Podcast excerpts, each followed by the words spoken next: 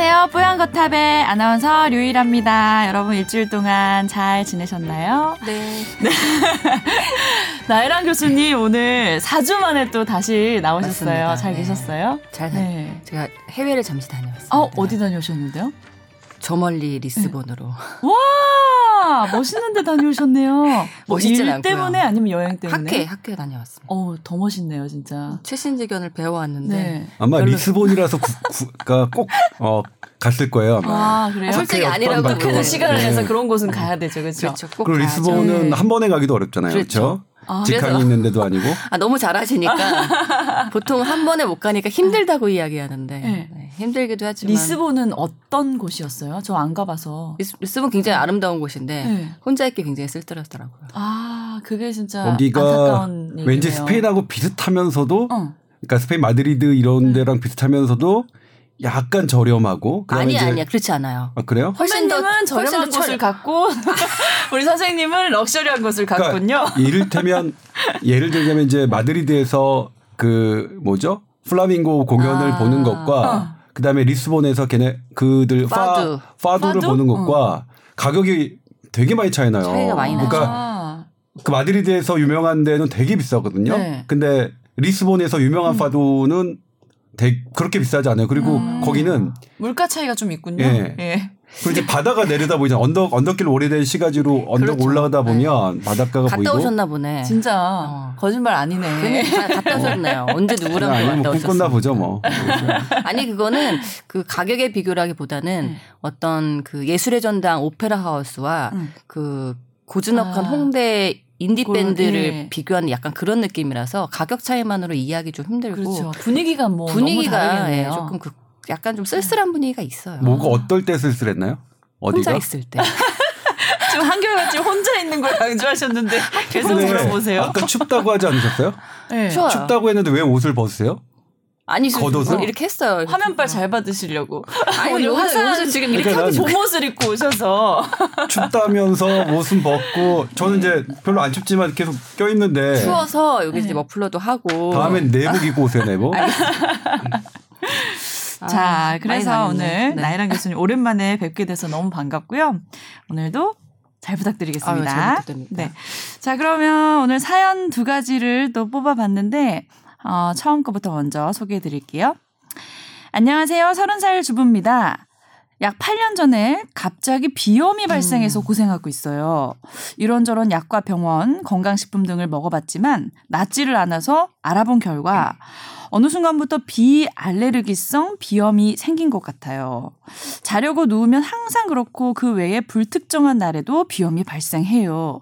제 생각엔 살이 찐 후에 비염이 생긴 것 같은데 다른 사람은 비염하면 다들 알레르기성 비염만 생각해서 큰 도움을 받지 못하고 있어요. 코세척이나 알레르기 치료 유산균 배즙 수세미 차 작두콩 좋다는 거 다 해봤는데. 예, 효과 본 적도 없고요. 도와주세요 하셨어요. 오, 비염이 진짜 한번 걸리신 분들은 아시겠지만 엄청 치료하기도 까다롭고 고생도 되게 많이 하시잖아요. 그렇죠. 네. 어. 그리고 지금 이맘때가 제일 좀 비염이 심할 때 아닌가요? 알레르기성 비염들은. 환절기도 예. 됐고 꽃가루 알러지. 맞아 예. 꽃가루 때문에 네. 근데 약간 말씀하신 그 제보자분이 네. 알레르기성 비염 말고 네. 다른 비염 뭐를 얘기하신 거죠? 비알레르기성이라고. 비알레르기성 비염. 아, 넌 아니다. 예. 넌 알러지. 예. 아닐 비자. 아, 예. 아, 어떻게 알러지가 아닌 비염. 예, 그럼 어떤 알려드릴까요? 비염을 얘기하는 거예요? 어, 제가 그럼- 말씀드려야 되나요? 아, 그 비알레르기성 비염이라는 것은 아니 보통 알레르기성 비염 말고 비염을 하면 실제로 염증이 생긴 네 그렇죠. 비염을 말을 하는 네. 건데 그 증세도 비슷하고요. 코막힘, 네, 뭐 그러니까요. 코골이 근데 그다음에 이거는 이제 본인의 어, 추측이거나 그런 거라서 지금 확 실한 부분은 아닌 것 같고 그런 거 아닌가요? 물어보신 거니까 아, 뭐- 알레르기성 비염이 아닌 자가 다른 예, 종류의 비염이 추측이신 것 아니실까? 같아요. 예. 아, 근데 증상으로 봐서는 그냥 알레르기성 비염 같은데요? 네. 근데 그러면 보통 어떻게 이제 치료들을 하시나요? 비염 같은 경우는? 일단 찾아보니까요. 네. 알레르기성 비염에 비해서 비알레르기성 비염은 연구가 덜 돼 있긴 해요. 그러니까요. 왜냐하면 알레르기성 비염은 비염뿐만 아니라 그 알러겐이죠. 알러지를 유발하는 어떤 물질에 음. 대해서 예, 거죠. 원인들에 대해서 네. 비염뿐만 아니라 천식, 아토피 이런 것과도 상관이 있기 음. 때문에 전신적인 것과 상관이 있는 그러니까 이제 연구자 입장에서는 들여다볼 게 많은데 비알레르기성 비염은 네. 그렇지는 않으니까요. 근데 비염은 보통 언제 오냐면 갑자기 오는 게 아니라 어 감기나 음. 어떤 호흡기 질환이 오래됐을 때이 비염이 생기잖아요. 그리고 음. 비염이 어 오래되면 오랫동안 낫지 않으면 이 부비동 코 옆에 있는 어 습도를 데워주고 아 그러니까 공기를 공기에 습도를 넣어주고 거기에 온도를 데워주는 그 부비동에 네. 염증이 생겨서 그 부비동염이라고 하죠. 축농증이라고 알려진 네네네네. 그렇게 이제 만성 질환으로 그 번져갈 수 있는데 아무튼 알레르기 비염보다는 전신 뭐 이런 어 전신 천식이나 아토피나 이런 것들과는 상관없지만 비알레르기 비염 같은 경우에도 역시 어 코막힘 그런 여, 호흡곤란 이런 것들이 있을 수 있고 네. 근데 보니까 우리나라 연구에서 보니까 애들을 상대로 한 거에 한 거를 보면 네. 오히려 코골이 코막힘은 비알레르기성 비염에서 더 심하대요. 어. 어 알레르기성 비염보다 네. 음. 아니 근데 그건 당연할 것 같긴 한데 네. 아니 그러니까 비알레르기성은 말 그대로 그 여러 가지 알 수 없는 allergen에 의한 거 말고 네. 그러니까 viral infection이나 박테리아 infection에 의해서 네. 그러니까 감기나 우리 그런 네. 거 염증 감염 같은 때문에? 생긴 명확한 감염 말하는 거잖아요. 네. 막 축농증 같은 거, 그러니까 아주 노란 고름 같은 거 생길 네. 수 있는 그런 거. 네. 근데 대부분 우리가 좀 만성으로 달고 있는 사람들은 그 알레르기성 비염이 많은데 많긴 예. 하거든요. 그 종류가 어떤 것 때문에 유발되는지를 잘 몰라서 그렇지. 네. 그래서 이 제보자 분이 제가 보기에는 그냥 알레르기성 비염인 것 같은데 네, 네. 어떤 부분이 궁금하실까? 네. 그걸 명확하게 그러니까 제가 봤을. 때는 지금 비알레르기성인지 알레르기성인지는 뭐 본인이 추측하신 예, 거고. 추측하신 거고 넘어가도 될 것 같고 치- 일단 너무. 힘드시다는 거잖아요. 그러니까 비염 만약 그냥 대체적인 비염이라면 아. 어떻게 보통 치료를 받을 수 있는지가 궁금하신 근데 것30 같아요. 넘어 예. 생기셨다는 거죠? 젊었을 아, 때부터 근데 저게 진짜 아니고. 궁금한 게 어, 나 어릴 때는 알레르기성 비염이 없다가 음. 나중에 생겼다는 분들 진짜 많이 그러니까요. 봤어요. 특히 어. 꽃가루 알러지 같은 경우도 어 그리고 뭐 카펫이나 이런 먼지 알러지 같은 거 있잖아요. 그런 분들 보면 나중에 뭐 마흔 돼서 생겼어. 음. 나중에 생길 수 있죠. 네. 네, 그런 당연히. 것도 되게 신기하더라고요.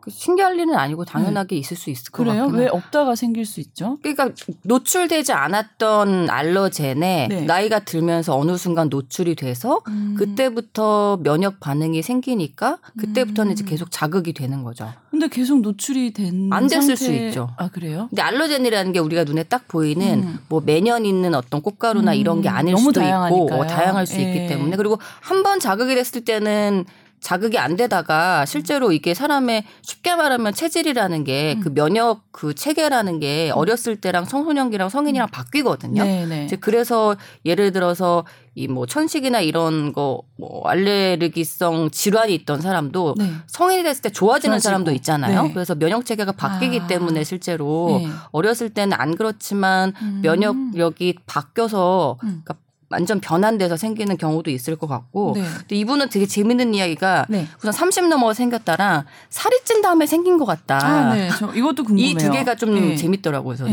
네. 살찌면 비염이 생길 가능성이 진짜로 높아지나요? 그래서 그 부분이 저는 살이 쪄서 생겼다기보다는 네. 살이 찌면 코골이는 좀 생길 수 있거든요. 호흡이 조금 더 아, 사- 코에 때- 살이 쪄서 그런 게 아, 아니고 그런 건 아니에요? 예. 살이 찌면은 그 목에 네. 잘 때 코골이가 좀더이 네. 턱이 이렇게 살이나 이런 거가 그렇죠. 잘 때 눌려질 수 눌려서 있잖아요. 생길 예. 수는 있을 것 네. 같고 근데 이제 이게 살찌고 나서 비염이 생겼다는 거는 음. 살이 쪘다는 그 상황에서 다른 여러 가지 일이 같이 일어났을 수 있을 것 같거든요. 네. 예를 들어서 살이 찌게 되면서 그렇죠. 그때 당시에 사실 뭐 예를 들어서 몸에 어떤 변화가 있었다든지 음. 뭐 그때 갑상선 호르몬이 떨어진 사람일 수도 있고 음. 아니면 그때 실제로 뭐 어떤 병에 조금 더 걸렸을 수도 있고 이제 그러면서 그때 음. 일종의 면역 체계가 조금 변화하면서 알레르기성 비염이 그때 생길 수는 있었을 것 같아요. 네. 어. 근데 여튼 이분은 제가 봤을 때 그냥 알레르기성 비염이 생겼기 때문에 네. 네. 그냥 우리가 추천하는 일반적인 것에 맞게 네. 잘 처치하시는 방법만 고안하시면 좋을 것 같은데 약을 먹으면 되나요? 근데 이게 약으로 잘안 낫죠. 진짜 안 낫던데요? 네, 안 낫죠. 네. 그때뿐이고.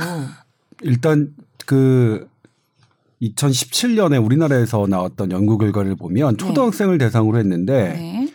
그러니까 비만이 비염과 천식 그다음에 아토피 피부염과 상관관계가 있다고 나왔어요. 음. 근데 이제 물론 비염보다는 천식과 네. 피부염이 더, 더 상관관계가 네. 있고 비염은 그거보다는 낫지만 비만과의 상관관계는 있다. 아마 아무래도 이제 방금 나혜란 교수님께서 말씀하셨지만 어, 비만 해지면 음. 그 알레 알 그 원인 물질에 대한 나의 반응이 네. 달라질 수 있으니까 네네네. 그런 것과 연관이 되어서 생각되는 것 같고요. 그다음에 이제 사실 저는 알레르기를 잘 모르겠어요. 그러니까 음. 방금 어, 말씀하셨지만 처음에 노출 왜안 해? 그러니까 육- 최근에 뭐 60세 때 제 주변에도 60세가 돼서 이제 천식을 음. 앓고 있는데 네. 그 천식의 원인이 병원에서도 잘 뭔지 몰라요. 그래서 뭐라고 진단하냐면 상세불명에 잘 모르겠는 천식이다 네. 이렇게 제 주변에 이제 그렇게 진단받으신 분이 있는데 음.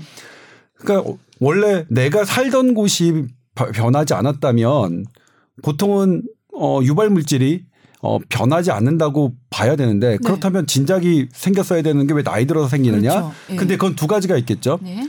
뭐 똑같은 사- 하- 하더라도 그 알러지의 그런 독성이 조금 변했을 수 있고 네. 반대로 이제 나 교수님이 말씀하셨듯이 나에 나의 대한 몸 면- 상태가. 몸 상태가 변했을 네. 수 있고 네. 그다음에 또 알러지는 처음에 처음에 반응하는 건 아니 아니거든요. 그러니까 음. 처음에 내가, 아, 내가 왔을 때 기억하고 있다가 내 몸속에서 나중에 이제 어 생기고 이런 이런 식으로 설명하는데 잠복 기간이 있군요. 반응을 할 수. 그러니까 한번 딱 할 때는 네. 반응이 없다가 네. 최소한 이렇게 두 번째 와야지 그걸 기억해서 오. 리액션이 일어나죠 반응이. 네. 그러니까 딱 한 번 초기 노출은 의외로 어떤 면역 반응이 일어나지 않는 거죠. 네. 근데 이게 중국발 미세먼지 이런 거 늘어나서 그런 것도 있을 것 같은데. 그런 여러 가지 원인이 있겠죠. 아무래도. 그건 그렇겠죠. 예. 과거에 없었던 물질이 음. 새로 알러젠으로 생긴 거잖아요. 근데 지금 뭐 유산균, 배즙, 수세미, 차, 작두콩 너무 힘드셨을 것 같아요. 이렇게 다 해보아도 효과가 없다고 아 하시니까. 맞다 맞다. 그리고 잘 때 심해진다고 하셨죠 예? 이분. 특히 뭐 누우면은 그렇죠. 예. 누우면이라는 게 뭐 잘 때 눕겠지 뭐 그렇죠. 평소에 회사에서 눕지는 저는 않을 거 아니에요. 평소에도 잘 누워서 어디서? 예? 내가요? 수시로 그냥 어디 회사에 뭐 누워 책상에 있나요? 엎- 엎드려서도 의자에. 눕는 이런 거 얘기하는 아, 거예요? 예, 예. 너무 아. 힘들면 차 뒷좌석 가서도 잠깐 잔 적 있어요. 아, 그러니까 이게 누우면이라는 해석이 네. 실제로 그 포지셔닝이 누우는 게 있고 잘 때 눕는 두 가지 상황을 생각해 볼 여기서 수도 자려고 누우면이라고 하셨어요. 아, 그쵸 예. 그런 거죠. 예. 이제 자려고 누울 때 기침하는 거는 또 이제 봐야 될 게 그러니까 콧물이 뒤쪽으로 흐를 수가 있거든요. 네. 어, 후비로 예. 코 뒤로. 그러니까 코피도 코피 날때 음. 고개를 앞으로 숙이면 이 앞쪽으로 코피가 나지만 누우면 뒤로 흐르잖아요. 네. 근데 뒤로 흐르는 콧물이 기도로 들어가서 기침을 유발할 수 있어요. 네. 그러니까 만약 내가 반드시 누웠을 때 기침이 좀 심해지고 만약 옆으로 모로 누웠을 때 기침이 어, 덜 심해진다면 음. 네. 그거는 그, 어, 그 뒤로 콧물이 뒤로 넘어가는 아. 것일 수 있고요. 네. 어, 그건 그래서 그거 나름대로 이제 좀 교정이 필요한 건데 만약 이게 이제 알러 알레르기 비염이라면 가장 좋은 건 이제 알레르기를 일으키는 그 원인 물질의 노출을 피하는 것이겠죠. 네. 어, 그리고 이제 그게 피해지지 않는다면 어, 그것의 반응을 조금 약화시키는 우리 뭐 그런 그런 약들 있잖아요. 그런 약들을 전문의와 상의해서 복용을 하시는 게 뭐 방법이지 않을까 싶어요. 너무 네. 뻔해요. 전문의 상의하는 이런 건 너무 뻔. 아니 근데 아까 왜 눕는 거를 여쭤봐. 그거 전, 전문 의약품이잖아요. 알레르기야. 전문의약품 아니 아 전문의약품이네 거의 다. 네. 네. 거의 다 그러네요. 그러니까요. 아. 아니 근데 누워서 그 얘기를 왜 여쭤봤냐면은 네.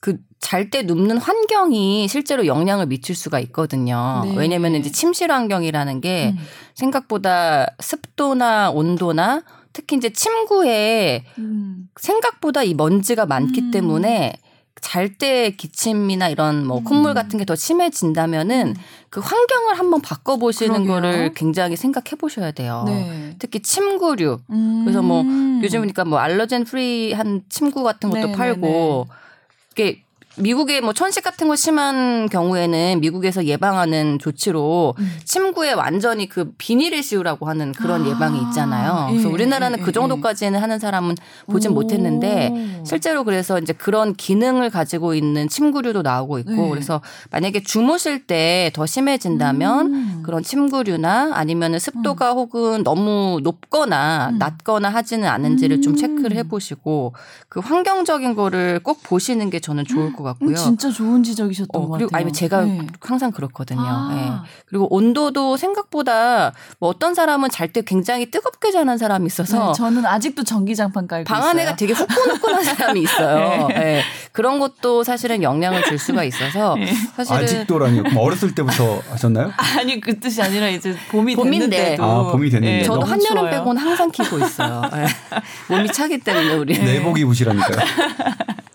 아 이게 이게 굉장히 중요한 그 이유가 될 수 있을 것 같아서 아, 얘기를 예. 드렸고. 그러니까 지금 보니까 본인의 몸 관리는 철저히 하는데 왜 달라지지 않으셨나 음. 했는데 그 외부적인 환경을 한번 네. 신경을 써보시면 매일 자는 좋겠네요. 공간이기 때문에 네. 또 밤에 그렇게 자극이 되고 나면 또 심해지고 음. 또 괜찮아질만 하다가도 또 심해지고 네. 이렇게 될 수가 있거든요. 그 침구류에 왜 진먼지 진드기 같은 거막 많이 있다 이런 그렇죠. 음, 엄청 많은데 있잖아요. 보통 예. 사람은 괜찮지만 네. 여튼 이분은 어떤 이유든지 30대 이후에 살이 찌는 그 시점에 어떤 계기로 면역 체계에 조금 변화가 생기신 것 같고 음.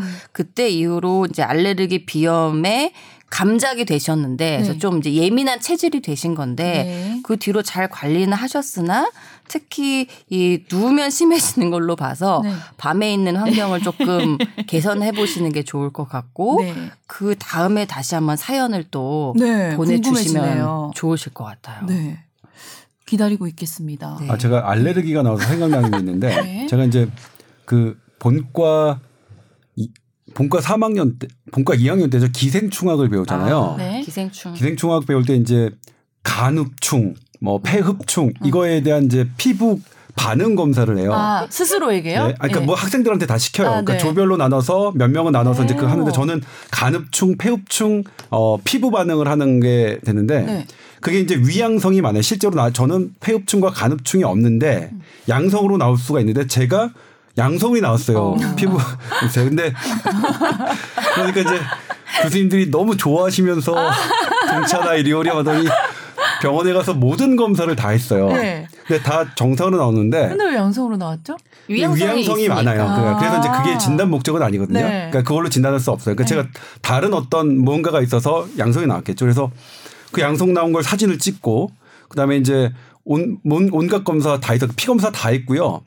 소변 검사, 대변 검사, 객담 검사도 다 했는데 이상하게 객담 검사 이제 가래 검사죠. 객담 검사에서 뭔가가 나왔어요. 오. 어. 그러니까 뭔가가 진드기가 나왔는데 이게 보니까 어 세계적으로 문헌 보고가 1950년대의 혈액, 뭐 1970년대에 소변에서 나온 적은 있지만 객담에서 나온 첫 사례래요.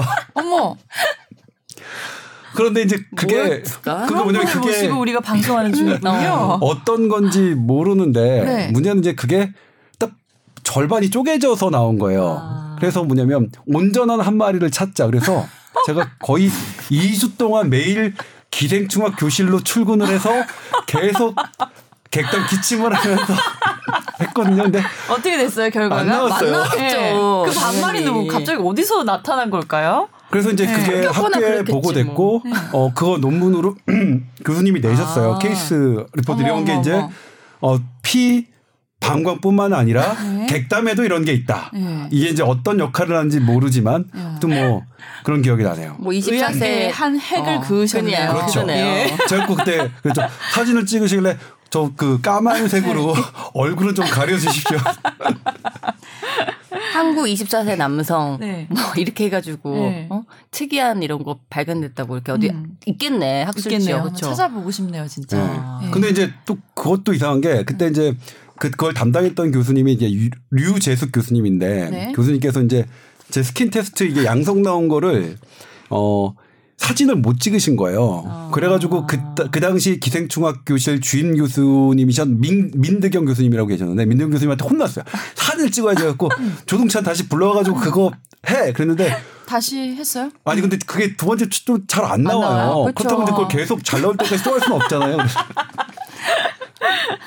뭐 왠지 그랬던, 네. 조 기자님 좀 특이하다고 생각하고 있었어요. 네. 네, 보통 반응이 아니라고 그렇죠. 생각하고 있었어요. 이런 얘기 들으면 어머 너무 놀랍진 어. 않고 어 그럴 수도 있을 어. 것 같은 왜 그래서 그런- 이렇게 특이한 거구나. 그 반마리가 뭐 저는 그때 좀 제발 한 마리라도 나와라. 내가 그래야 아침 일찍 와서 대충 막 교실에 와서 기침을 안 하지. 그 객단 받는 것도 뭐냐면 대충 침으로 침이 아, 나오면 안 돼요. 이 안에 쪽에 나와야 되니까 그거 그막 연구는 노력해 와 막 이렇게 네, 해서 아주 크게 해야 돼요. 그래서 가래를 아주 어. 힘껏 뱉어야 돼. 아이고 아이고 그거 잘못하면 그 연구원님이 아 동찬 학생 아직 안 나왔어 제대로 해봐. 피 그러면 나오겠는데요 하다가 네, 거의 토 나올 정도로 해야 돼요 기침을. 네. 그래서 뭐 한 마리 온전한 게 나왔으면 좋았을 텐데. 네. 그래도 반마리가 어디예요? 그렇죠. 네. 뭐 반마리 반마리가 어디예요? 반말이 하니까 이상한데. 아. 여튼 그 분은 다시 결과를 좀 알려주시면 네. 좋을 것 같습니다. 그리고 이제 알레르기에 대해서 어, 어디를 찾아보시는 게 좋을 것 같으면 국가 건강 정보 포탈 의학 정보가 있습니다. 네. 국가 건강 정보 포탈 의학 정보에 알레르기라고 치시면 음.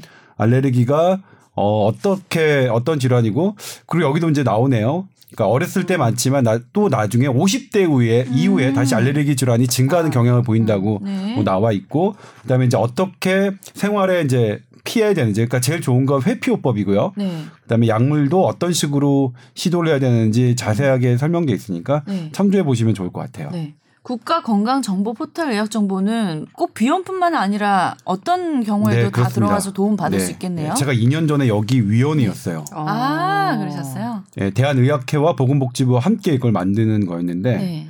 뭐 상당히 이제 신경을 썼는데 사실 이제 흥행에는 그렇게 이제 성공을 하지 못했습니다. 네. 어떻게 매주 이거 한번 공지해 드릴까요? 아, 흥행을 그럴까요? 위해서. 흥행을 위해서? 예. 어, 우리 호연거탑 그 이메일도부터 먼저 이제 예, 예, 공지하시 예. 해드리잖아요.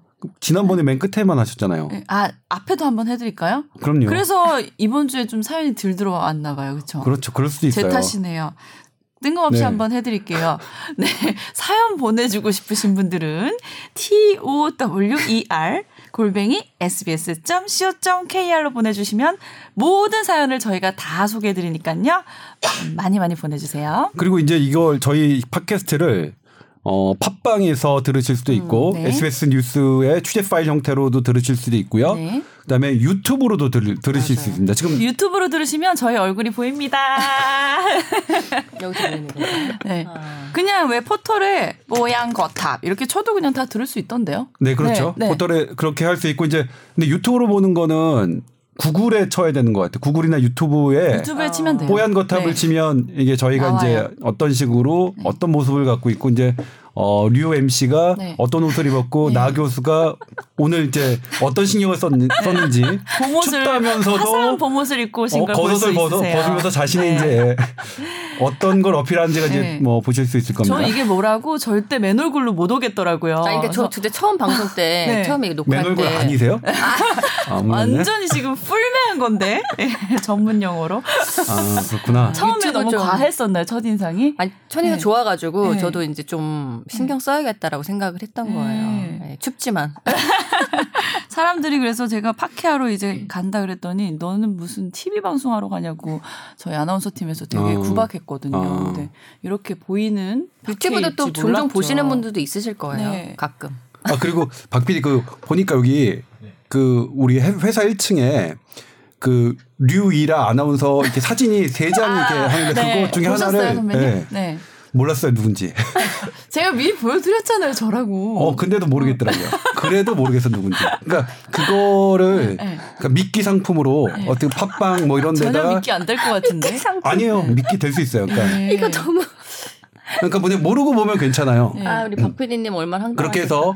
예, 그렇게 네. 이미지 올리는 거 해주시고요.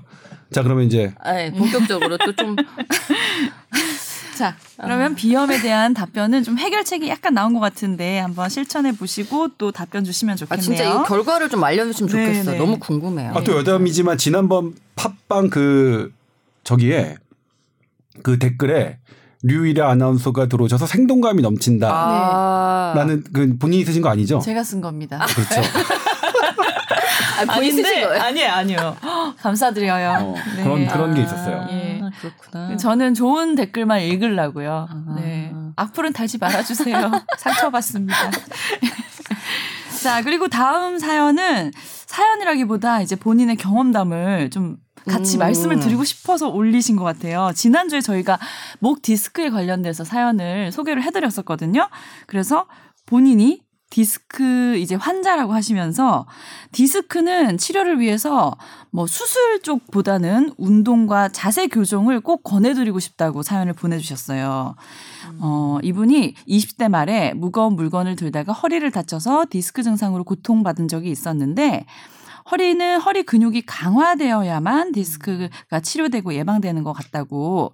그래서 허리가 엄청 아플 때 스키를, 보드를 열심히 탔대요. 그래서 허리 근육이 강화된 이후로는 10년이 지나도 허리가 아프지 않으셨답니다. 네. 그리고 또 목 운동법도 따로 알려주셨는데 목을 가슴 쪽으로 당겨서 C 커브를 의도적으로 막 만들어 주시고 또 걸을 때 모니터를 볼 때도 의식적으로 목을 당겨서 자세를 바로 잡았더니 목 통증도 좀 있으셨는데 통증이 사라지고 있으시다고 하거든요.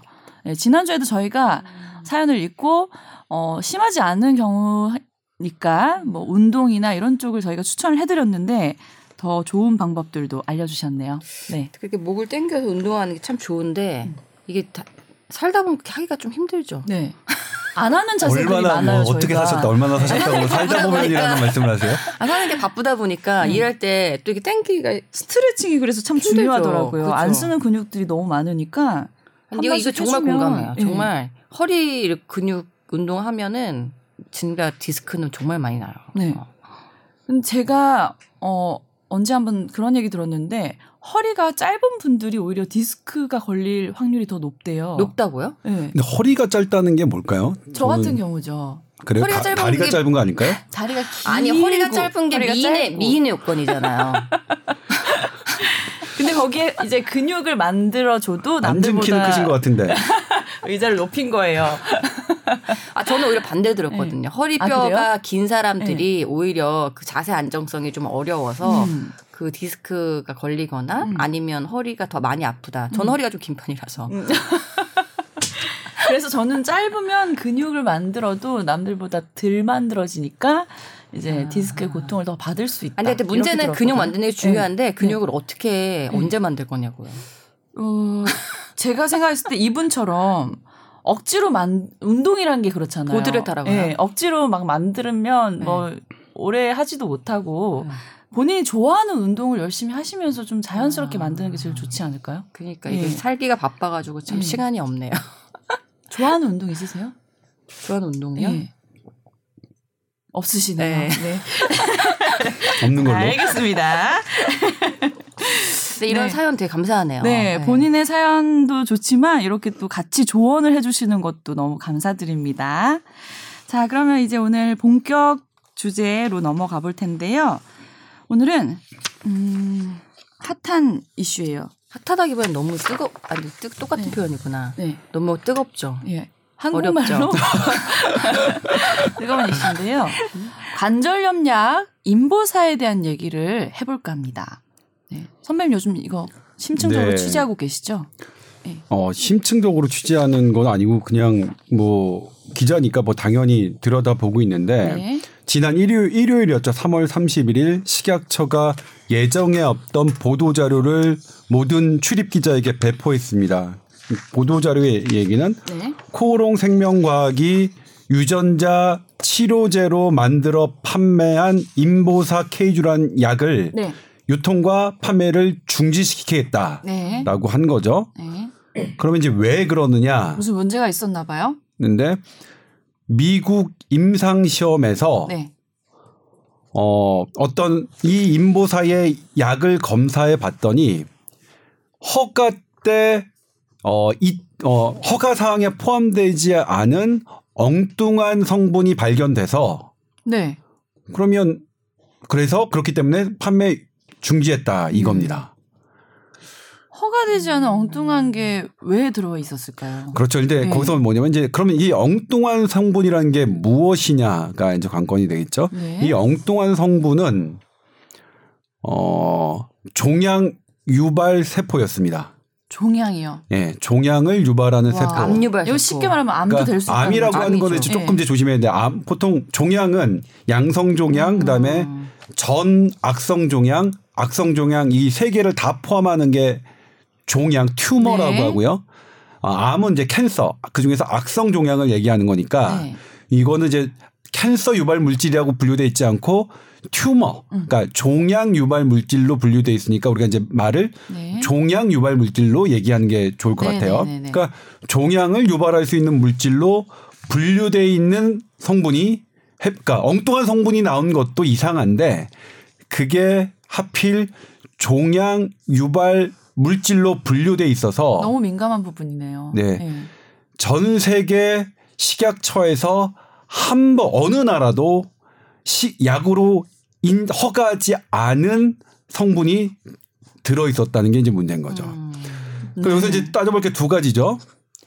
그러면 왜 이게 우리나라에서는 걸러지지 않고 그러니까요. 왜 미국. 임상 시험에서 걸러졌느냐를 따져봐야 되고 네, 있고요. 네. 그다음에 이게 2017년 7월에 허가를 받고 2017년 11월에 시판됐습니다. 그래서 음. 지금까지 3,400명 여건에서 네. 투여가 됐어요. 실제 네, 환자. 네. 그러면 이 3,400명 정도? 3,400여 네. 어, 명. 그다음에 네. 임상 시험까지 하면 142명이니까 3,500여 네, 명이 이 약을 투여 받았는데 네. 이 사람들은 도대체 이 사람들의 안전성은 어떻게 따져볼 것이며 어떻게 저기할 것이냐라는 문제가 남겠죠. 그럼요. 자, 그럼 이것에 대해서 음. 일단 식약처의 설명은 들어보면 네. 어, 식약처는 뭐, 이 코오롱 생명과학이 미국에서 임상시험을 도- 진행하던 도중 이렇게 엉뚱한 세포가 나왔고, 어, 그래서 우리에게, 시- 본인 식약처에게, 어, 이거 이제 자, 이렇게 신고했다. 자발적으로 판매를 중지하고, 유- 어, 나머지 다 수거하겠다. 이렇게 요청이 와서 우리는, 어, 코오롱 생명과학이 하라는 대로 시켰다. 그리고 나중에, 어, 결과를 보고서, 어, 코오롱 생명과학에 대해서는 행정처분 같은 어떤 조치를 하겠다. 네, 그럼 나중에라는 건 뭐냐면 네. 미국에서는 이게 나왔어요. 어, 종양 유발 세포가 나왔는데 우리나라에서 유통되고 있는 것에도 종양 유발 세포가 나오는지를 확인해서 그때 음. 판단하겠다라는 거죠. 근데 이제 어 그럼 미국에서 유통되는 거하고 우리나라에서 유통되는 거하고 원료가 다르냐? 네. 그렇진 않습니다. 한 공장에서 만들어지고 있습니다. 그러니까 음. 왜냐면 이게 되게 무슨 소리예요? 그래서 이제 그렇죠. 사실 네. 뭐이 부분이 되게 어참 어, 황당하죠. 네. 황당한 부분이에요. 그런데 이제 이 부분에 대해서 코오롱이 지난 월요일 날 전격 기자회견을 가졌죠. 네, 네. 어, 대표까지 나와서 이 정말로 이 심각한 네. 사태에 대해서 코오롱의 입장을 소상하게 알렸습니다. 어떤 해명을 내놨나요? 음, 이게 어디서 근데 여기서 이제 두 분의 말씀이 다르- 다르는데 네. 어 정말 뭐 저희가 여러 번 검토를 했어요. 그 코오롱 어, 그 코오롱이 월요일 날 했던 것에 대해서 그러면 이제 왜 들어갔느냐 이 종양 유발 세포가 도대체 왜 여기에 들어갔느냐라고 한다면 어 그 거기서 이제 한 상무님은 뭐라고 말씀하셨냐면 네. 어 이게 혼입 과정에서 제조 과정에서 음. 어디서 혼입됐는지는 잘 모르겠는데 어 여러 가능성을 두고 검토하겠다 조사하겠다고 말씀하셨고요. 음. 또한 분은 뭐라고 할- 말씀하셨냐면 애당초 이거였다. 음. 애당초 종양 유발 세포였다. 네.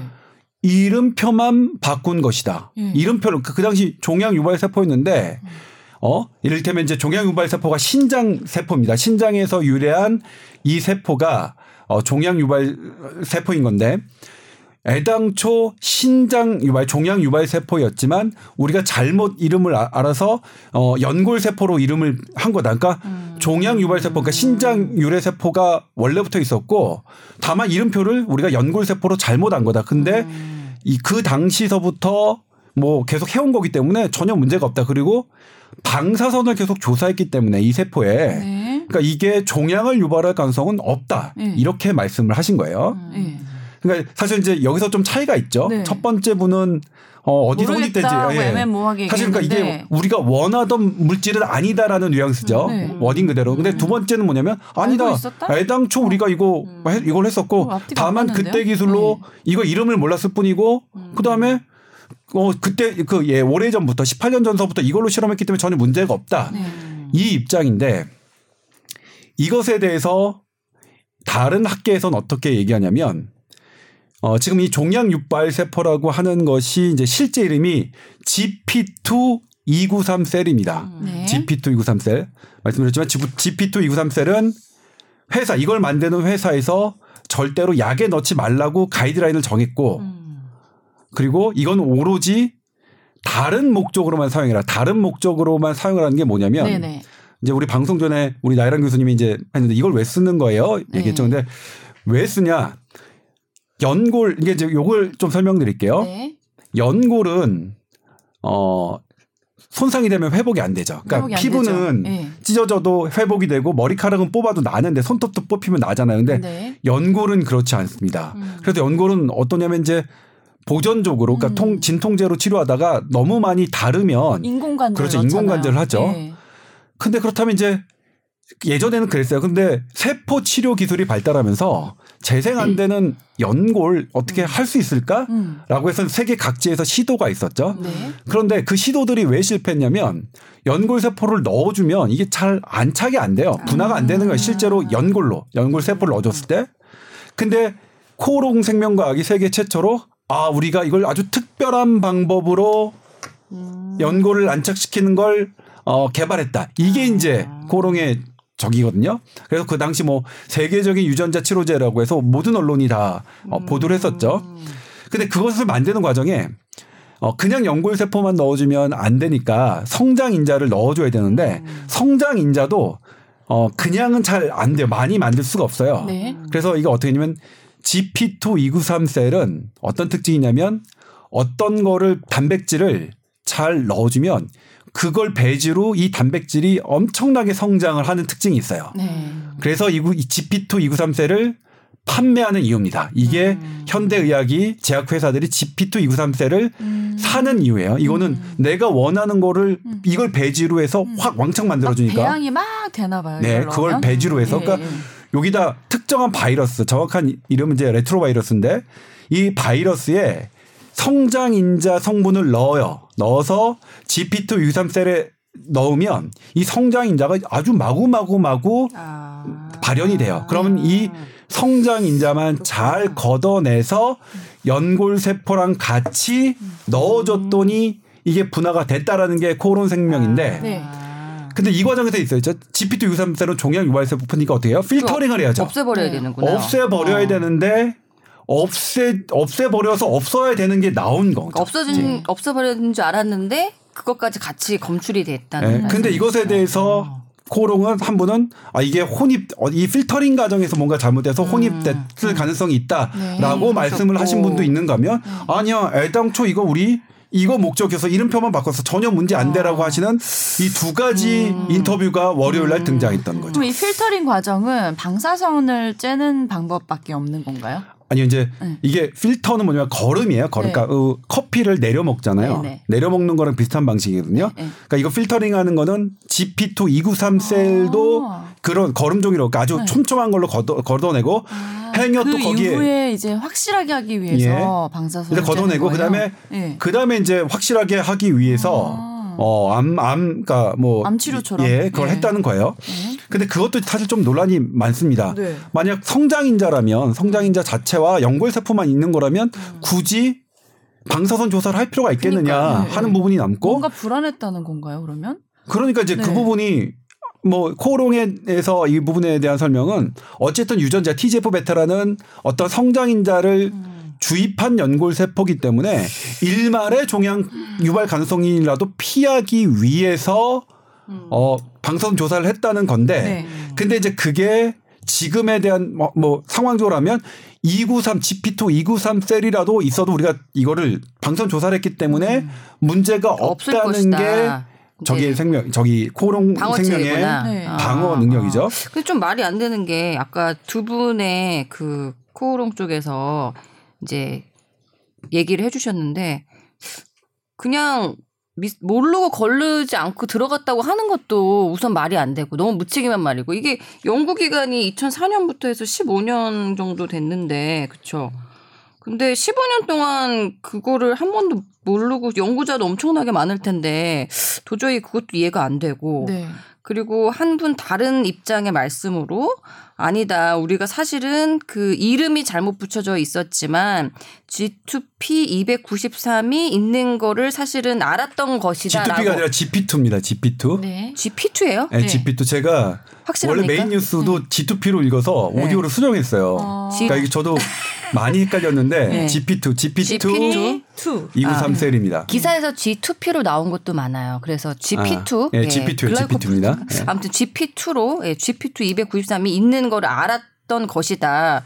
라고 하는 분도 말이 안 되는 게 이해가 안 되는 게 그러면은 여튼 그거는 아까 말씀하신 것처럼 여튼 종양 유발 가능성이 있는 셀인데 그게 이름이 잘못 붙여져 있었을정 그게 있는 거를 알았는데 어떻게 그게 문제가 안 된다고 할 수 있죠? 그렇죠. 그러면 일단 기본적으로 식약처 허가를 받을 때 식약처는 어. 아예 신경 안 썼던 거네요.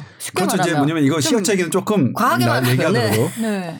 식약처 허가 사항이 아닌 물질이 미국에서 발견된 거예요. 음, 그니까요. 그리고 심지어 심지어 그게 절대로 약으로 쓰, 쓰면 안 되는 종양 유발 가능성 때문에 약으로 쓰지 말라는 근데 이미 썼고 쓴 케이스가 꽤 있고 그리고 이번에 미국에서 그 검사를 안 했으면은 발견이 심지어 안 됐을 수도 있는 건데 네.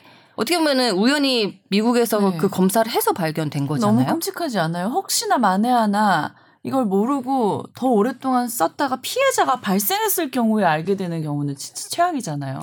예. 그렇죠. 그러니까 어, 예. 식약처 관계자가 어제 기사를 일부 기사를 통해서 나왔지만 어 GP2 293 셀의 세계 첫 임상 사례다.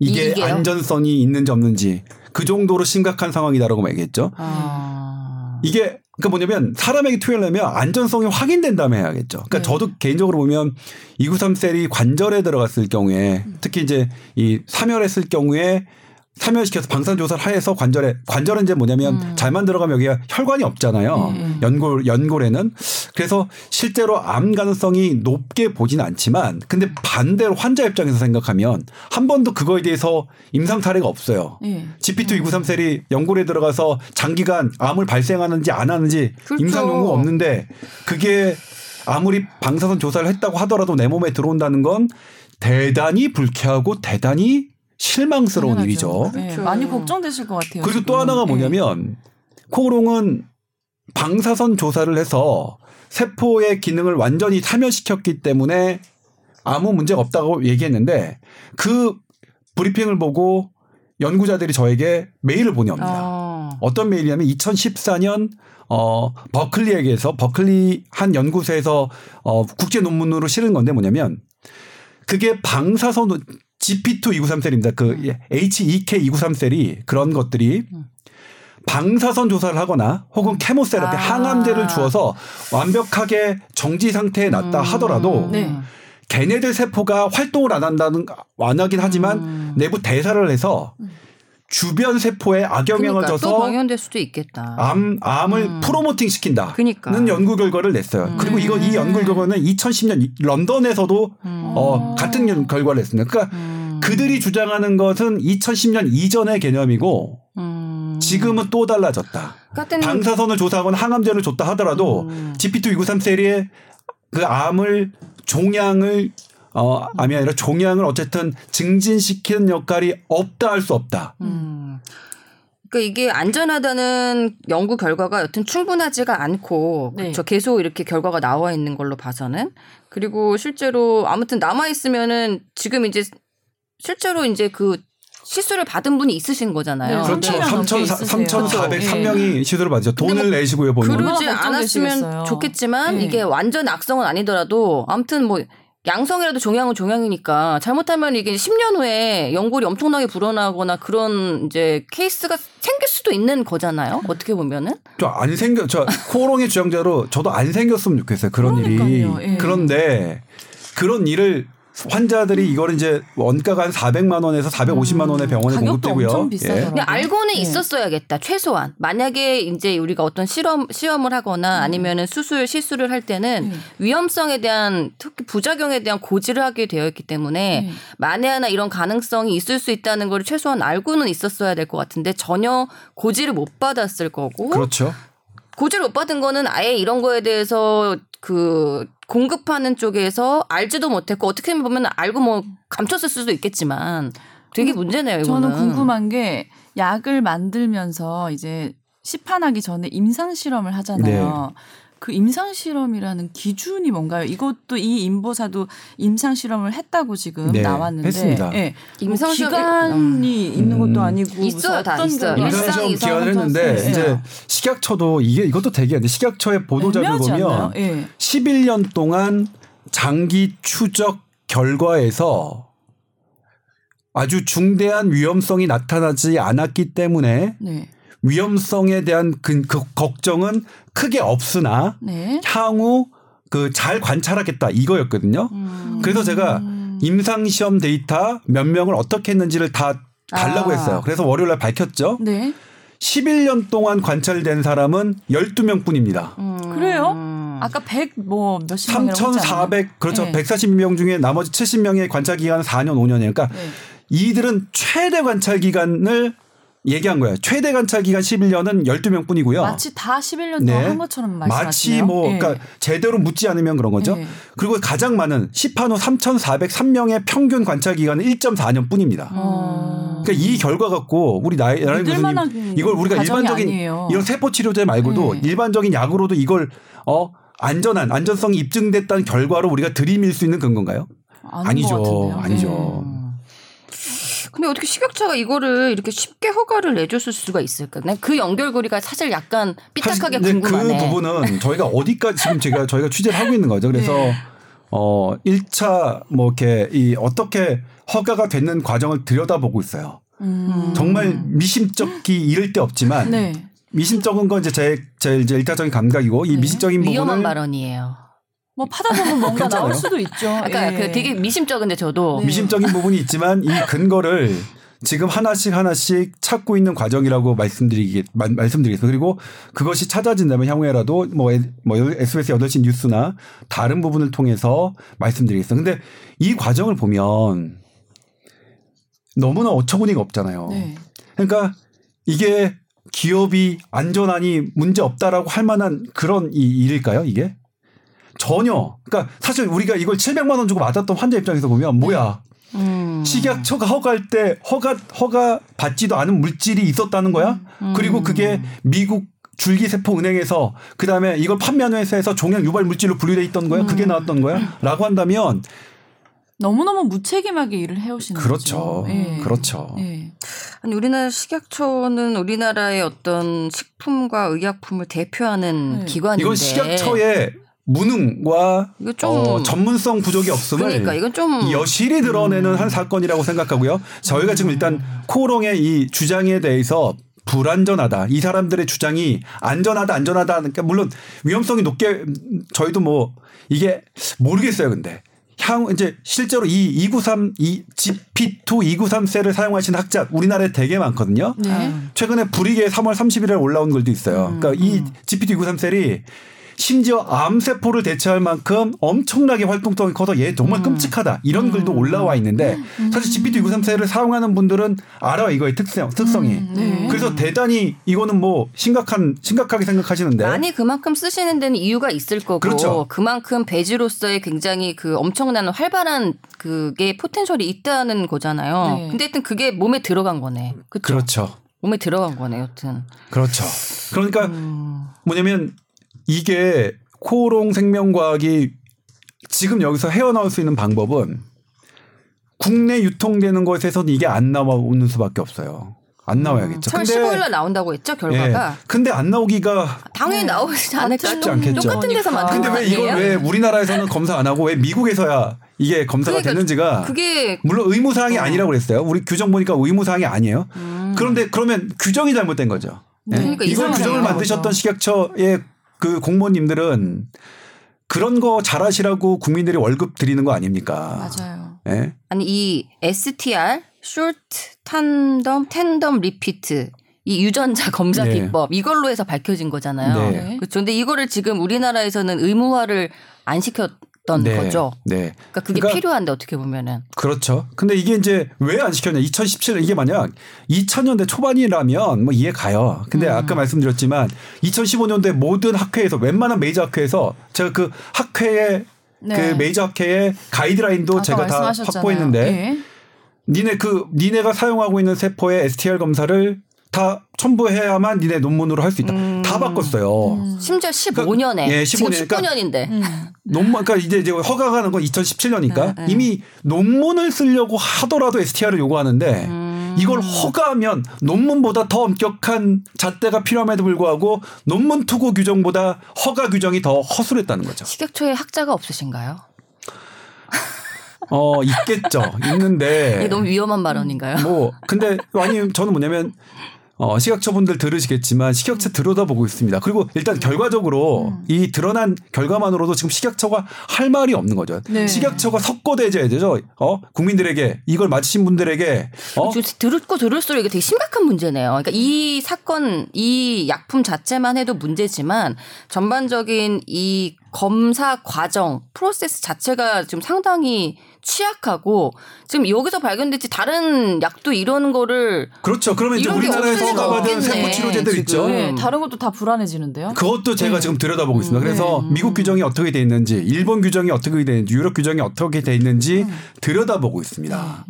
들여다 들여다보고 있다는 게 타사 무섭겠어요, 지금 타사. 기자분들이 들으시면 타사 기자분들도 좀 들여다봐 주셨으면 좋겠는데 무서우시겠다 많은 분들이 지금 근데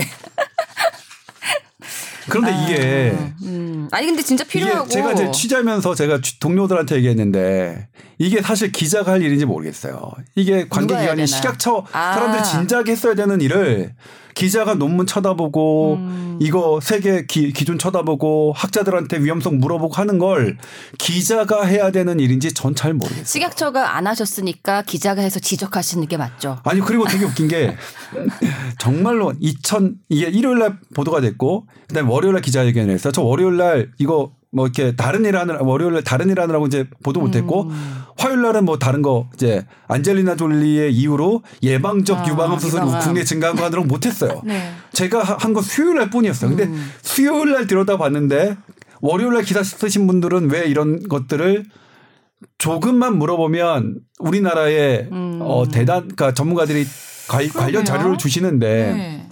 왜 우리나라는 그랬을까? 왜 항상 이렇게 뭔가 허술하고 일도 꼼꼼하게 안 하시고 국민들의 신뢰도 받지 못하고 이런 건지 모르겠어요. 근데 이게 좀 네. 어렵긴 하네요. 이게 이렇게 우리 조 기자님이 명확하게 설명을 해주시니까 우리가 이해가 됐지. 솔직히 처음에 잘 몰랐잖아요. 네. 그러니까 이게 보통 열정을 가지고 파헤치지 않으면 어려운 일이긴 한데 음.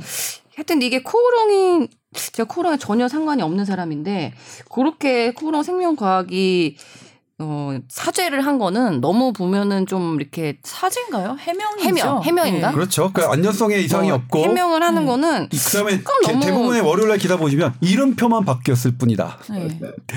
이거는 그러니까 너무 말이 안 되네. 이게 진짜. 말이 안 되잖아요. 이름표만 바뀌었다니까 약을 허가받 그 이름표도 모르고 이 세포의 이름도 모르고 사용했다는 거잖아요. 그게 제약회사 음. 예? 세계 최초로 유전자 세포 치료제를 개발했다는 제약회사의 대표가 하실 말씀인지는 이게 무려 이게 보니까 연구 기간이 거의 20년 가까이 되는데 음. 처음부터 시작을 하면 그 20년이 넘게 투자한 연구를 이렇게 명확하게 과정을 제조사에서 몰랐다는 거는 여튼간에 이건 엄청나게 바보 같은 짓이거든요. 근데 이거를 모르는 게 아니라 어쨌든 이 일이 알았을 수도 있죠. 터지니까 예, 책임을. 회피하기 어. 위한 어떤 변명밖에로 그 변명이죠. 근데 예. 결국은 잘 몰랐다고 얘기를 하는 건데 이거는 되게 부끄러워야 될 일인데 또 문제가 안 생겨도 부끄러울 일이죠. 그렇죠? 이게 결과적으로 아무런 문제가 없어도 과정을 잘 몰랐다는 거는 이거 대표가 할 말은 사실은 아닌 것 같고 제가 심플하게 해서 걱정이네요. 이제 이 기사를 가지고 제가 이제 수요일에 보도했더니 어, 어떤 기자가 이제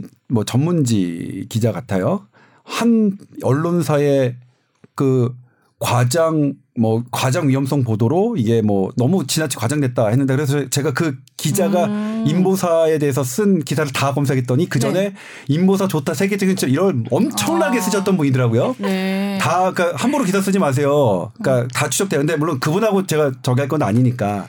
아니 당시에는 근데 또 근데 실제로 이걸 그게 심플하게 좋다고 할 수도 보면 있죠. 예, 심플하게 보면 이, 이 지금 발견된 세포가 이걸 규정하고 있는 미국 세포은행에서 튜머리제닉 종양 유발 세포로 규정하고 있어요. 음. 그러니까 내가 관절염 치료제로 나 맞았던 약에 종양 유발 세포가 있는 거예요. 음. 네. 이, 상황이 심플한 예, 이게 심플한 거죠. 예, 예. 예. 지금 현재 이거예요. 현재 음. 현재 상태가. 음. 근데 이게 좀 여기 의학적인 이슈는 아니지만 음. 결국은 이게 또 큰 제약 시장에서 이게 돈이 엄청나게 경제적인 그 휘청휘청 되는 게 엄청나다면서요. 네, 지금 코오롱 생명과학의 주식이 오늘은 어떻게 될지 모르겠지만 뭐 1조 2천억 정도가 증발됐대요. 그리고 이제 되게 웃긴 게 월요일 날 화요일 날 빠지다가 수요일 날 상승했거든요. 근데 수요일 날 제가 보도했잖아요. 그리고 목요일 날 3. 몇 퍼센트 뭐, 뭐 빠졌대요. 모르겠는데. 그건 뭐 주식은 잘 모르겠는데. 음, 아니 그만큼 저야 뭐 이게 경제적- 파장이 크다는 거죠. 근데 돈이 뭐냐면 이게 돈이 1조든 2조든 10조든 간에 이게 돈으로 따 돈으로 이렇게 못 따지죠. 따질 수 있는 문제인가요? 네. 그러니까 우리나라 이걸로 한 1, 1조나 2조 손실 보니까 그걸 그러지 말고 그냥 묻자 이렇게 얘기할 건가요? 아니요. 음. 그렇게 얘기한 문제 아니잖아요. 네. 그렇죠? 그럴 당연히 그래서는 안 되고 그만큼 이게 사실은 파급 효과가 클 수가 있었던 약인데 그만큼 과정에 허술했다는 게 사실은 네. 이해가 안 되고 식약처도 그 부분에 대해서는 정확하게 해명을 좀 하셔야겠네요. 네. 이 부분은. 저는 이 얘기를 쭉 들으면서 꼭 가습기 살균제 이야기가 떠올라요. 이게 그렇죠. 모른 척하고 그렇죠. 그냥 음. 뭐 지나치다가 나중에 피해자 일이 커지고 피해자가 생겼을 때 뒤늦게 소잃고 외양간 고친다고 음. 수습하려 하면 수습이 안 되죠 당연히. 음. 예. 그러니까 가습기 살균제 사용됐던 어, PHNG, PGH 그다음에 CMIT, MIT 성분이 호흡으로 흡입될 수 있도록 사용된 나라는 전 세계에서 우리나라가 유일합니다. 그걸 예. 판매하도록 허가한 정부가 정부 유일하고요. 똑같습니다. 이거랑 똑같네요 진짜. GP2 293 셀이 환자의 치료 약으로 들어간 사례는 어 물론 허가 당시에 이게 이 허가 품목이 없었지만 어 어쨌든 이게 함유됐다고 밝혀진 약이 허가한 나라 전 세계에서 우리나라가 똑같습니다. 그런 음. 점에서 가습기 살균제와 그런 부분은 동일하다고 할 수 있겠죠. 네. 조금 다른 문제긴 한데 이제 결국 얼마는 지금 시술이 된 거잖아요. 네. 우리나라에서도. 네, 네.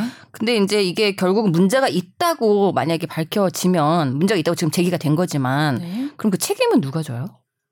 책임은 아니 책임을 일단 만든 기업이 지고. 식약처도 지어야 될 것. 같은데 이게 이제 예. 뭐냐면 제가 이제 제약회사 다니시는 분이 그래요. 이게 2만 명에 한 명꼴로 암이 발생해도 그 약은 허가가 취소된다. 그렇죠. 네. 근데 이건 뭐냐면 하, 임상 시험이 142명이었고요. 그다음에 네. 시판호가 3,403명인데 네. 이건 일단은 2만 명 정도 규모로 이렇게 그 된 것도 아니라서 네. 이걸로 이 사람들을 오래 끈다고 하더라도 이걸로 안전 시험 안전성 자체가 안 된다. 그렇죠. 어. 성립이 안 된다. 아니 삼상이라는 게 그러니까 1상, 2상, 3상, 4상을 하는데 네네. 어떤 신약을 개발할 네, 네. 때 보통 우리가 일반적으로 임상에서 쓰는 게 3상이고 그 전 단계가 1상, 2상이거든요. 음. 근데 3상 자체가 얼마 안 됐다는 얘기네요. 그 인원수가. 네. 그러니까 그거를 우선 대단위로 하지도 못했고 그 그렇죠. 이- 삼상도 100 몇십 명, 그러니까 140몇 삼상이 명이죠. 142명이라는 예. 건데 예.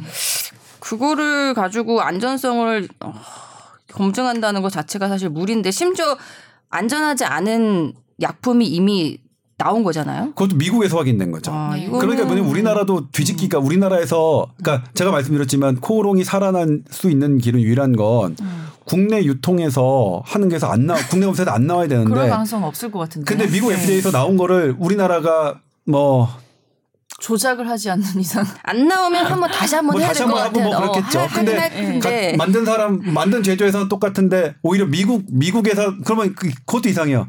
미국은 허술한 걸 판매하려고 했고 우리나라는 엄격한 걸 판매 이것도 이상하고 그다음에 모든 부분이 뭐냐면 월요일에 코오롱 브리핑에서 원래 있었다 그랬죠 아. 원래. 음. 그러니까 제가 보기엔 뭐냐면 월요일날 코오롱 브리핑이 코오롱이 탈출할 수 있는 모든 길을 막았어요. 음. 그러니까 해명을 하다가 네. 오히려 지금 해명을 하다가 자기 발목을 스스로, 잡았구나. 예, 해명을. 하다가 그, 그리고 언론 브리핑이라는 거 기자들이 그거를 뭐 프린트하고 몇 번을 읽거든요. 음. 그러니까 도저, 도저히 안 돼요. 그리고 이건 뭐냐면 저는 월요일 날 이게 시각처가 취소하지 않고, 근데 단순히 이제 취소할 문제냐. 시각처도 뭐 그렇죠. 사실 이 부분에 대한 국제 흐름을 읽지 않고, 음. 예? 이런 식으로 문제네 정말. 허가를 해줬다면 그 과정은 아직은 들여다보지 않았으나 들여다보겠습니다. 네. 음. 무서운데요. 네, 이거 굉장히 신박한 문제네. 이 문제는 네. 지금이라도 밝혀져서 좋다 이런 정도로도 얘기하면 안 되고 지금 밝혀진 게 아니라- 3,500명 정도가 오, 지금 이미 투약을 그렇죠. 받았기 때문에 음. 정말 무슨 피해를 입는 일이 절대 없었으면 좋겠다는 염원이 있고 그리고 지금이라도 빨리 이 사태를 막아야 되지 않을까 이런 음, 생각이 드네요. 예. 제가 아까 경제적인 이야기를 한 거는 그만큼 1조 이상의 이 경제적인 파급 효과가 있을 수 있는 만큼 예. 사실은 이거를 굉장히 뒤에서 가이드를 치고 있는 사람이 많을 수 있거든요. 그러니까 사실 되게 밝히기 어려울 수도 있는 문제인데. 돈이 걸려서 그렇죠. 예. 그쵸. 오. 그러면 안 됩니다. 어, 근데 예. 이게 그럴수록 네. 이 시각처 같이 국가기관은 좀 더 철저하게 우리가 좀 그럼요, 당연하죠. 검증을 해야겠네요. 네. 네. 사실 이제 이 인보사 문제를 취재하는 것도 가습기 살균제 취재하는 것만큼 저는 외로웠어요. 아, 그 힘든 일이겠네, 이건. 그러니까 뭐 가습기 살균제 제가 말씀드렸지만 지난번 지금 가습기 살균제 다 해결됐다고 말씀하시지만 6,400명 중에서 7 76%가 전혀 보상 못 받고 있습니다. 아. 76%가 대다수가 지금 8년이 지났는데 그래요? 근데 와, 아무도 기사를 안 미쳤네. 써주세요. 예? 묻히고 그러니까 있네요. 그분들은 미치죠. 사람들 다 해결됐다고 생각하는데 뭐, 뭐 병원비 아무것도 맞아요. 못 받고 있으니까 네. 그것도 되게 외로워요. 그러니까 그래서 제가 이제 페이스북에 외로워도 슬퍼도 나는 안으로 이렇게 했더니 이제 뭐 주변 반응이 너 갱년기냐? 사람들이. 알게만 된 거지 해결된 건 아니구나. 네. 전혀. 네, 네, 아. 그리고 지난번에 우리 그 얘기 했었죠. 인보사 문제 같은 경우에도 이거 사실 해결이 그 3천 일단 투여받은 사람들에 대한 3,400명. 안전성을 어떻게 관리할 것이며 이건 국가도 책임해야죠. 시각처가 분명히 허가를 한 거를 그 뭐냐면 사람들이 맞은 건 시각처가 허가했기 때문에 맞은 거 아닙니까? 그렇죠. 비싼 돈 주고 네. 네. 700만 원, 600만 원에서 700만 원 주고 당연하죠. 그러면 이 부분에 대한 것들 근데 예. 이분들 자체도 3,400명조차도 지금 저희가 이 방송을 하는 순간에도 아는 사람이 거의 없을 것 같아요. 제 생각에는. 그냥 아, 따로 고지를 해주지 않나요? 그거 아직 안 하고 있겠죠. 우선 4월 그냥 15일이 되지 않았고. 어, 내가 맞은 약이네 하고 아시는 분만 아는 거예요. 그러면? 그렇겠죠. 그래서 이제 환자들의 목소리가 어 이게 들으시는 분들이 하면 이제 금요일 네. 오늘 환자들의 목소리가 저희가 배준우 기자가 취재해서 보도할 예정입니다. 아. 환자들의 목소리는 어떤지 환자들은 전혀 어떻게 모르는 사람이 있는지. 많겠죠, 당연히. 근데 이제 뭐냐면 저는 취재기들한테 그 이거 인보사를 했던 사람들이 이제 전부 다 코롱 그것만 써서 많이 하셨어요. 음. 일단 이게 양측 취재가 기본이잖아요. 그렇죠. 코롱 입장 충분히 어, 듣고 그다음에 다른 전문가 듣고 그다음에 환자 얘기도 충분히 들어야 되잖아요. 음. 근데 환자 목소리가 사실은 우리가 어제 목요일 날 하려고 했는데 이제 다른 사정으로 오늘 하게 됐는데 아무튼 이 부분 인보사를 맞았던 환자분들의 목소리는 저희가 계속 들을 예정입니다. 네. 가장 중요한 목소리이기도 그렇죠. 하고요. 이 부분에 네. 있어서 당연하죠. 가장 큰 네. 어, 목소리를 내셔야 하는 부분이기도 분들이기도 하고요. 네. 저희 SBS에 어, 제보 주시고 연락 주시면 그리고 네. 뽀얀거탑에 사연 주시면 네. 어 저희가, 저희가 찾아서 갑니다. 예, 예 갑니다. 네. 예. 아 근데 이거 싸우는 사람은 우리 조 기자님 한 분인데 음. 방어하는 사람은 그 시가총액 1조 원 이상의 음. 사람들이 걸려 있어서 참 외로우신 일이겠네요. 그래도 진실을 파헤치면은 진실이 이기지 않을까요? 진실은 이기지만 환자분들이 함께 또 도와주시면 마음이 예. 너덜너덜해질 수 있을 것 같아요. 뭐 그렇겠죠. 근데 일단 저 혼자 하는 건 아니고 드리죠. 저 혼자 하는 건 아니고 저희도 이제 이거 네. 팀, 팀이 있고요. 저희도 회사 회사 전체 보도국 전체가 이제 그러니까 첫날은 정말 무시무시해서 제가 이제 뭐 한번 이거 했는데 네. 그 단계가 이 기사를 들여보는 보도국의 단계 저희 팀장 이제 물론 음. 샅샅이 이제 다제 조동찬 네가 취재한 걸 다 공유해라. 네. 다 같이 보자. 그리고 네. 꼭 이렇게 뭐 cross check하고 그다음에 또 그 윗단계에서 cross check하고 네. 그 윗단계에서 cross check 그러니까 적어도 세 번 정도를 cross check해서 어, 예. 그래서 이제 저희가 했던 거고요. 네. 그리고 cross check라는 건 각자의 전문가, 제가 알고 있는 전문가, 그다음에 네, 팀장이 네. 알고 있는 전문가, 그다음에 그, 그 윗선이 알고 있는 전문가들이 전부 다 cross check했던 음, 거고, 실은 저희가 제가 하고 싶은 말의 최소한만 보도했습니다. 그러- 지금도 그렇죠. 제가 할 네. 수 있는 말의 최소한만을 할 수, 그러니까 말씀드린 거고요. 이제 시작이네요. 네. 네. 근데 뭐 이게 아마 그럴 거예요. 일단 여기에 투자를 하셨던 분들은 뭐 온갖 아, 저기 할 거예요. 예, 뭐 이게 왜냐면 정말 돈이 1조 자꾸 돈 얘기가 좀 그렇지만 네. 시가총액 1조 원이 걸려 있다는 거는 근데 가습기살균제 같은 어마어마한 경우에도 거예요. 제가 계속 상대를 하고 있는 어, SK케미칼과 애경 우리나라 최고 로펌들이 거기에 포진돼 있습니다. 그니까요. 예. 괜찮아요, 이거를, 뭐. 이거를 상대로 진실을 파헤친다는 거는 밤길 조심하셔야 아니 근데 저는 이제 어떤 생각이 있냐면 법은 그들이 훨씬 많이 알고 있어요. 저는 법에 대해서 문외한이에요. 네. 근데 그들은 훨씬 많은 법, 알고 있는 법을, 법으로 잘못을 덮으려고 하고 저는 훨씬 적게 하는 법으로 진실로? 네. 잘못을 잘못이 있다는 걸 하는 거니까 그래서 저는 뭐 그렇게 불리해요? 뭐 네. 쫄리진 않아요. 쫄지 마세요. 뭐 쫄리진 않아요. 앞으로 계속 팔로 하시면서 다른 이야기가 진행되면 또 저희가 기회 되는 대로 얘기를 좀 나눠봤으면 아, 좋겠어요. 중요하네요, 네. 진짜. 아직 네. 이제 풀어야 될 이야기들이 아직 많이 남아 있는 이슈였던 것 같아요. 네. 잘 들어주셔서 고맙습니다. 아, 시간이 훌쩍 갔네요, 진짜. 네. 네. 오늘은 여기까지 할까요? 그러시죠. 예. 네. 또 다음 후속타를 기대하면서 네, 그럴게요. 자, 여러분. 일주일 동안 건강하게 보내시고요. 다시 한번 공지해 드릴게요. tower 골뱅이 sbs.co.kr로 많은 사연 보내주시기 바랍니다. 그 팟빵 댓글도 달아주시면 댓글 달아주시는데 좋은 댓글만 부탁드려요. 댓글이랑 좋아요. 좋아요 네, 좋아요도 중요하죠. 누르면 네. 하트라고 하죠? 하트? 하트? 그거 네. 누르고 뭐 댓글 달아주면 순위가 좀 올라간대요. 네, 예. 그렇답니다. 너무 대놓고 저희가 거 해야 것 돼요. 같긴 한데. 네. 유튜브도 이게 조금 이거. 이거는 특히 네. 중요한 내용이기 때문에 네. 많이 알려야 겠어요. 어, 예. 어, 마무리가 너무 좋았어요. 진짜 선생님. 알려야겠어요. 예. 네. 저는 그런 많이 취지로 알려요. 말씀을 드린 겁니다. 네, 오늘 감사드립니다. 다음 주에 또 뵐게요. 네, 고맙습니다. 네.